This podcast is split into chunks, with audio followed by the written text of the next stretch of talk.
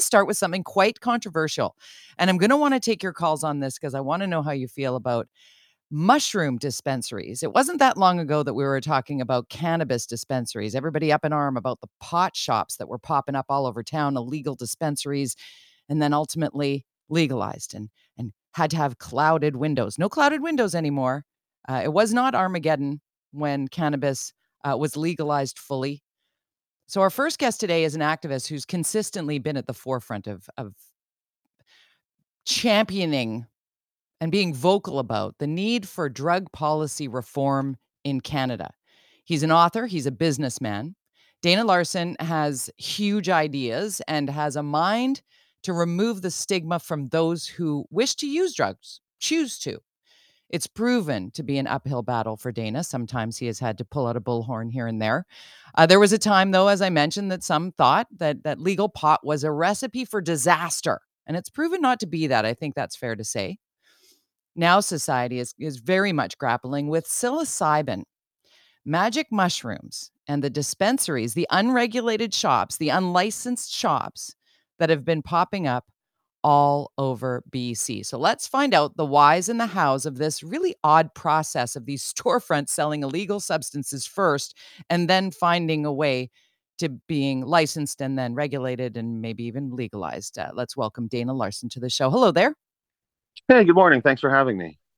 I'm glad to chat with you once again. It was good to have a conversation with you, Dana. Let's talk about this thread that you posted on Twitter um, that really prompted uh, us to reach out. I thought this is fascinating the way you laid out. It's very pragmatic. It's not as um, come on now as that sometimes can be the case when the conversation uh, was bubbling up, certainly around cannabis. Um, there are certainly people who disagree that drugs of any kind should be sold in storefronts. Um, and then there are, are others who believe that it's time for us to grow up. Can you walk us through your thread? Well, sure. You know, we have three uh, mushroom dispensaries in Vancouver, and the oldest one's been open for over three years. And on November 1st, we got raided by the Vancouver police at all three of our locations and also at our uh, cannabis dispensary location as well. And um, it was very surprising because we've had police come into our location regularly over the, since we opened over three years ago. Uh, we have video cameras outside that capture footage on the street. And sometimes they come in and ask us to if they can share our video footage. Never once have they ever commented, "Hey, you guys are selling illegal mushrooms here. We're going to come in and arrest you for that." And uh, so it's very surprising after three years to have this massive raid, probably cost the VPD over one hundred fifty thousand dollars to hit all our storefronts. And of course, we reopen again the next day. And of course, there's over a dozen other can- uh, mushroom dispensaries in the city operating that are not getting raided. And so it's kind of odd to see us being the one that gets targeted, especially since we also operate a program called get your drugs tested, which is where all the money from our cannabis and mushroom shops go. And we're the biggest and free uh, free uh, street drug analysis center in the world, and we're actually opening our second location just a few days uh, uh at uh, uh, two four five West Broadway. And we've got a hearing coming up. We've got business licenses for our locations. We got business licenses before we opened as a retail outlet. And now the city is trying to take away our business licenses. There's actually going to be a hearing uh, on Wednesday at City Hall in the morning about our license, specifically at our location at 247 West Broadway. And when I look at this and I look back at how we dealt with cannabis dispensaries in the city over the years, uh, the city kind of ignored cannabis dispensaries when they first opened until there was over 100 in the city. And then our yeah. previous city councilor was like, well, we got to do something about this. So they started putting in regulations and writing bylaws and licensing these shops long before legalization happened as a means of getting control over the cannabis dispensary movement in the city. And I'm seeing deja vu here again. It's a very similar situation. And the city can go to war with us and launch raids and things like that. But we know that doesn't really work and that we're going to reopen again anyways. And not just me, but all the other shops in the city. And so hope that our city councilor will will move away from raids and move towards licensing and regulation, which what's worked for cannabis, and it should be the same strategy we're using now for mushroom shops. So Dana, I want to. There's a lot to unpack there, and thank you for uh, laying out your thread. That is, but that is very concise to what you had put out there, which um, a number of things I'd like to talk through with you. First and foremost, for people who are anti-drug, uh, do not believe that there is space for this.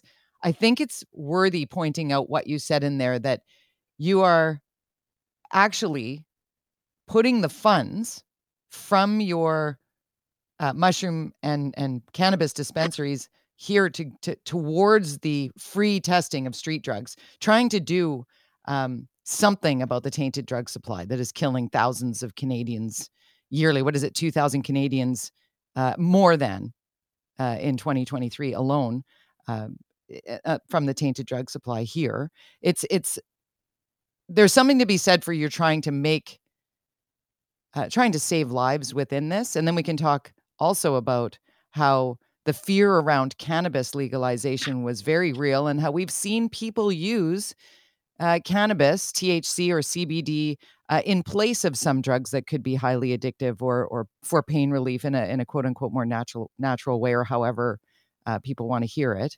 And and psilocybin falls into that category. It is being used in clinical ways under very careful circumstance. So as we talk through all of these things, I also want to point to our listener who right now is yelling at the radio saying, "But they're it's going to be sold to children." It's going how, how do you how do you explain or put minds at ease that what we did see happen over a very long period of time with cannabis, um, now coming to the psilocybin discussion? Can you throw down some truths about psilocybin? Well, we don't sell the minors, first of all. We don't let anybody into our shop unless they're over 19. And also, every, anybody who wants to purchase psychedelics from us has to sign a form that they're going to be a responsible user. They're not going to drive or swim or climb or let children access it or anything like that. So we do everything we can to make sure that people who purchase from us are going to use these products in a responsible and safe manner. And uh, you know, there's a lot of medicinal and psychological benefits to using uh, mushrooms and other psychedelics as well. And part of that is helping people deal with other types of drug addictions and problematic drug use. And people use these things just like cannabis for all kinds of reasons. Some are using these substances to deal with uh, psychological issues and medicinal reasons. Others are just looking for a pleasant weekend camping and taking some mushrooms or something like that. And all of those things, of course, I believe should be allowed and should be uh, uh, accepted. And certainly, by any measure, uh, psychedelics and mushrooms are far less harmful than alcohol or other things that are commonly sold. And you know, the reality is that these kind of dispensaries have been opening in the city for the last three years.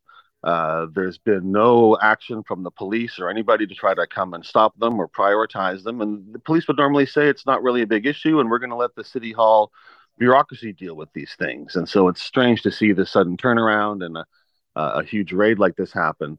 Uh, but if you want to get control over these kind of things, the solution is not raids and, and prohibition. It's licensing and regulation and, and putting rules in place. Uh, that's how you get control if there's concerns about things being sold in certain places or access to minors. The city can put in their bylaws. You've got you want to get a license, don't sell the minors and make sure you're located in a certain area and you can have to frost right. your windows or not frost your windows or whatever kind of rules they want to put in place. But uh, it really reminds me of cannabis because in the early days, in the late 1990s, there was a lot of uh, court decisions around medicinal cannabis use. Society was coming to understand that medicinal marijuana was very beneficial for a lot of people. And that people, many people needed illegal access to to a- access this product, and it's very much the same now with, with psilocybin and psychedelics. We're seeing a lot of research and court decisions and arguments around this that are moving the dial and understanding that there's a lot of benefits to having these substances available, and many Canadians really benefit from from access. We're chatting with Dana Larsen. He is an activist, he's an author, he's a businessman. He is the founder of Medicinal Mushroom Dispensary. And we're talking today about a special meeting at Vancouver City Hall on Wednesday morning about these medicinal mushroom dispensaries that have popped up a- across the city, some being raided. Uh, Dana, it seems like just yours are being raided right now, right? Yeah, it's very surprising that they they've chosen to target our places. I, I don't really understand the logic behind that. Yeah, it's interesting. I would, I would, I would be interesting to know why, as you said, because one of your shops has been open for three years and police have come and gone. It's not like it's a surprise. Um, wanting to open up the phones on the idea of these dispensaries, do they bother you? Is it long overdue? What side of the fence do you land on, or are you somewhere in the middle, like me? I, I, I look at them very much like I look at most places. I can frequent them if I choose to or pass them by if I don't. Seems kind of Canadian to do that. 604 280 9898 is the number. Star 9898 is a free call on your cell because in that, either I go to it or I walk by it. Either way, it's not a black market. It's not gangs tainting drugs and selling them, you know, nearby schools. There's that's worse in my opinion. 604-280-9898 star 9898 if you'd like to chime in here. We start with Tony in Abbotsford. Welcome Tony. Hi there. Um, I want to have a comment and then a question if I may. Um, Sure. First of all, my comment is I don't uh, really think you can compare pot and acid and say, uh, you know, I'm ha- having a, a happy reminiscence of the weed days, and this is just something else. It's not just something else. Second, my question is, um, maybe you have reminiscence because of the uh, the money flow, but is it a profitable business what you're doing with the mushrooms? Well, well, yeah, we're run by a nonprofit society, but definitely we, we, we sell things for more than we, we pay for them. And we use our profits to fund the Get Your Drugs Tested program uh, in Vancouver, which is uh, doing about two thirds of all drug analysis in the in the city. And I think it's a very valuable public service that I'm quite proud we're able to offer. Making any money personally from this? I get a salary, yeah. Oh, and you, you so that is a so you are gaining financially from what you're doing. So this is like advertising.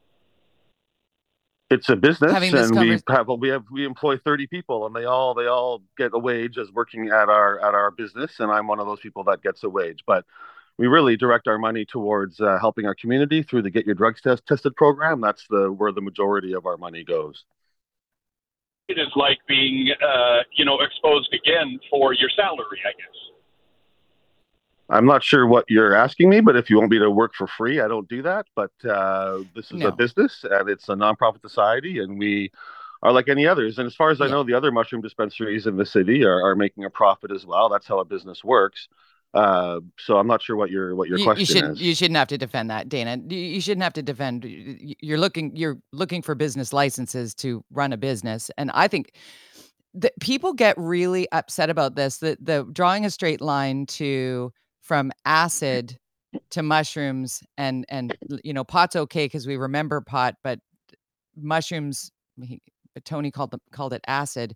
Um, you know, I I harken back. I'm not a mushroom taker. I'm not a drug user per se. I've I've smoked pot in my life. I've you know, but when I look back, I remember as a kid watching uh, older teenagers out in fields with you know flared jeans soaked up to the middle of their calf because they were searching through the grass for magic mushrooms. So, I mean, there are memories of that. You know, here in the Lower Mainland, just being a thing. Let's go to Julia in Cloverdale. Julia, welcome to the show. Hi, thanks. So my concern is more so about, you know, young adults who are buying for siblings or cousins of friends who are underage. Um, I have a niece who, you know, she's 19 years old and, you know, goes to the dispensary for herself, but then she buys for her 16 year old sister as well. So I think that these young kids do have a way to access it. You know, I don't care, you know, what adults do, you know, with their leisure Yeah. time is, you know, their thing. But I think that, you know, kids are going to get access to, you know, these drugs, which, in my opinion, is um, a worse thing for them to get have than getting stoned on marijuana. I would take your point, Julia, as the mother of a newly minted 16 year old. I feel your fear. I also feel like my son could access uh, illegal black market drugs even easier than trying to get past a dispensary that would say, you know, you got to be 19 to get in here. Your thoughts on that, Dana? Well, we make everybody who comes in sign a forms, and they're actually not going to do that exact thing. And certainly we can't always control what someone does with their products when they leave the shop, but uh, we don't like people re- supplying to minors. We try to eliminate that. Uh, and on the other hand, you know, mushrooms are very safe, like cannabis. They have psychological effects, but you're not going to overdose or die from taking too many mushrooms or anything like that. Uh, but of course, we encourage responsible use and not not providing them to minors, and that's not what, what we're about. And we do everything we can to try to stop that. Dana, thanks for this. I didn't know that about uh, mushrooms. I didn't know that you could not overdose on them. Um, that that's and fascinating. I appreciate. also add a lot. A lot of our clients are microdosing as well, where they're taking Yeah. very, very small doses on every day for non-psychological purposes. I kind of, it's a metaphor, kind of like microdosing is sort of like the CBD of mushrooms, where you're not Yeah. really looking for a cycle like a profound effect, but you still get uh, great uh, benefits as well.